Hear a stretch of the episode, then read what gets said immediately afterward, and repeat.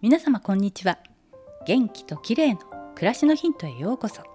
今日もお越しいただきありがとうございます。皆さんは肩周りの不調はありませんか？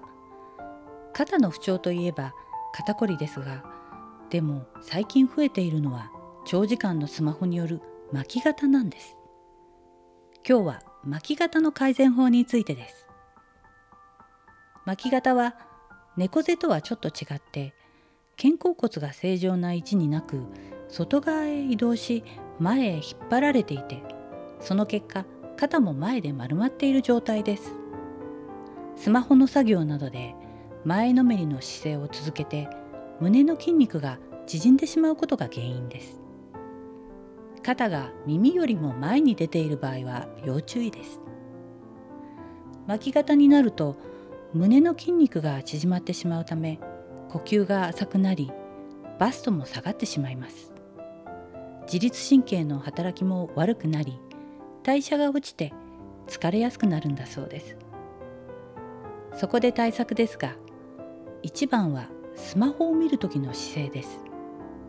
スマホの位置を目の高さに持ってくるようにするのがおすすめなんだそうです。胸の高さでスマホを覗き込んでしまうと巻き型にありがちですよね。最近の iPhone は結構重いので目の高さまで上げてみると腕が疲れてしまいますよね。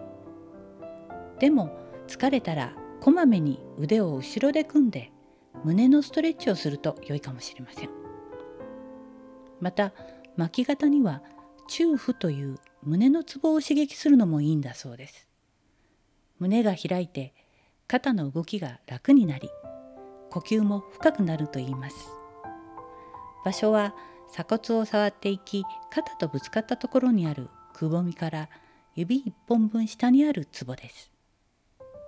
押すとちょっと痛いですよね。